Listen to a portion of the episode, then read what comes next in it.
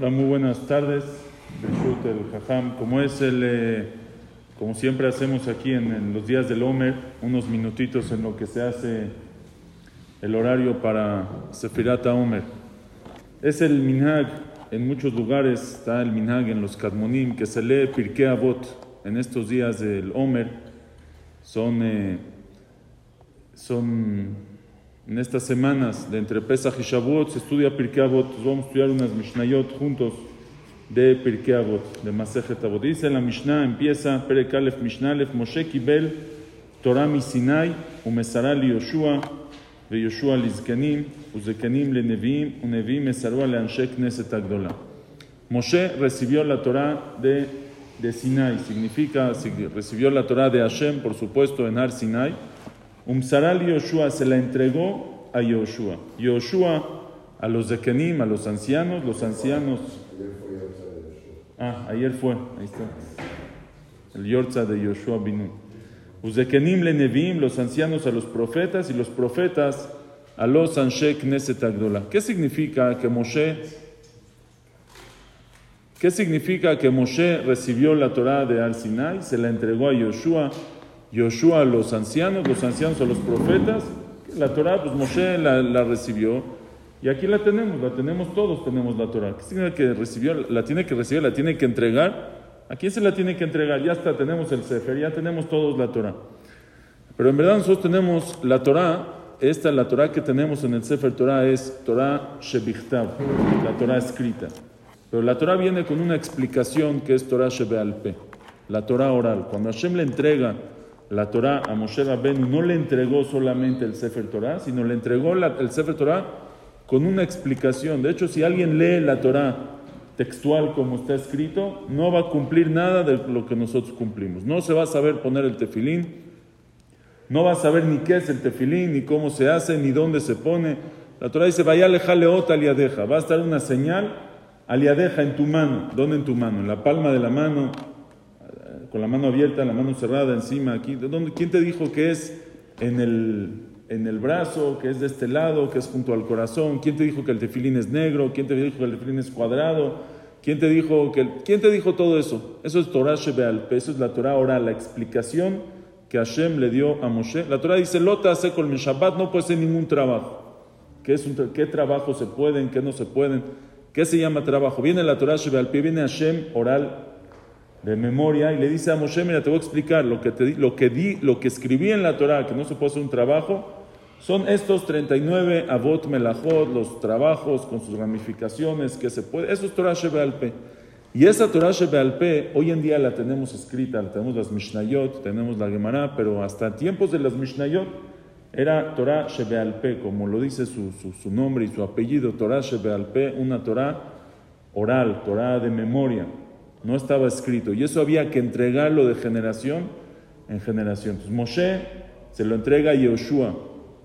Todo lo que, toda esa explicación, Moshe se la da a Yoshua. Y Yoshua se lo pasa a los Zekenim, a los ancianos. Y los ancianos eran generación tras generación.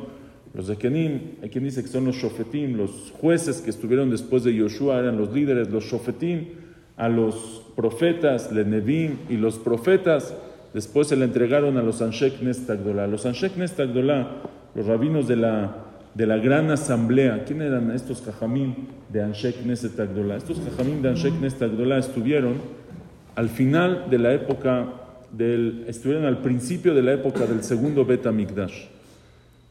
Y ahí estuvieron estos jajamín de la asamblea grande y ahí hicieron muchas takanot, muchas eh, eh, disposiciones, muchas takanot, establecieron muchas, muchas alajot nuevas, muchas eh, cosas nuevas en el pueblo de Israel. ¿Por qué se necesitaba eso? Cuando el pueblo de Israel sale al galut, sale al exilio en el, primer Betamigdash y regresa para, después de los 70 años para construir el, el segundo Betamigdash, pasa algo muy grande en el pueblo de Israel. El pueblo de Israel hasta ese entonces, el judaísmo, la religión, si nosotros vemos la, la Torah, la religión como está en la Torah, todo se centra, todo está centrado alrededor del Bet HaMikdash, de Jerusalén, del Bet HaMikdash y de los korbanot. ¿Dónde nos juntamos? En el Bet HaMikdash, tres veces al día, se hacen los korbanot y los korbanot tenían los mahamadot. Todo está alrededor del Bet Amigdash. Pero cuando se construye el segundo Bet Amigdash, se dan cuenta estos jajamim, los Anshek Nestagdola, que no todo el pueblo regresó a Jerusalén. De hecho, la minoría, muy pocos, regresaron a Jerusalén y la mayoría del pueblo se quedó en la diáspora, se quedó afuera. ¿Qué va a pasar con el Yahadut? ¿Qué va a pasar con el judaísmo sin el Bet Amigdash, sin el Bet Amigdash de centro? ¿Qué pasa si los Yehudim no se juntan y no se ven en las fiestas, si no hay fiestas, si no hay en qué juntarnos? Se pierde, se pierde el Yahadut. Ellos hicieron unas takanot, hicieron unas... Eh, unos establecieron nuevas reglas para poder vivir en el galut, para poder vivir en el exilio. Un ejemplo muy eh, fácil que les voy a dar. La tefilá, que nosotros tenemos tefilá con miñán. Tefilá con miñán. ¿Por qué, de dónde, ¿Por qué los judíos somos... ¿Cómo guardamos, cómo cuidamos el judaísmo? Con las comunidades, tenemos un betacnese, todos viven cerca, todos viven en un mismo lugar. ¿Por qué? Pues porque tenemos que estar cerca del CNIS, porque hay Sefer Torah lunes y jueves, porque hay miñán. Ellos eso establecieron, que haya miñán y que tengas que venir tres veces al día y que a la fuerza te juntes con más judíos y a la fuerza vas a estudiar Torah y vas a escuchar la clase y en las fiestas vamos a tener este alajot, aunque no hay betamigdash, pero tenemos tefilot en vez y eso hace que un yadut, que el judaísmo siga existiendo también sin betamigdash. Esos son los anshek nestagdolah que, hicieron, que adaptaron nuevas takanot miderabaná, nuevas takanot de Jajamim, las hicieron para adaptar un judaísmo a un mundo sin, sin Betamigdash. Y en Mamrush, los Shadvarim, ellos dijeron tres cosas. Hevu metunim badin, sean pacientes en el juicio. Vehamidu talmidim arbe, tengan muchos, hagan muchos alumnos. Vasu seyag la Torah, y hagan una bardas para la Torah es una lección grande de vida para todos nosotros. La primera, Ebume Tunim Badim, sé paciente en el juicio. Principalmente le está hablando a los Dayanim, a los jueces, a los Jajamim. Si viene un juicio, no lo. Ah, está la Jaya me la sé, está fácil. No, piensa, sé paciente.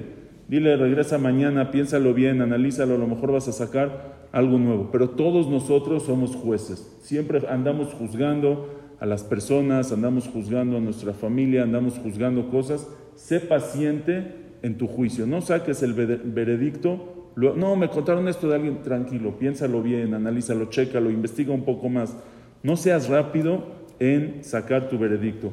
Veamidu talmidim arbe, haz que haya muchos alumnos. Los jajamim, esto es para los jajamim. Ya tuvo, ya hizo alumnos de joven, siga siendo alumnos. Yo ya tengo mis alumnos, ten más alumnos, más alumnos.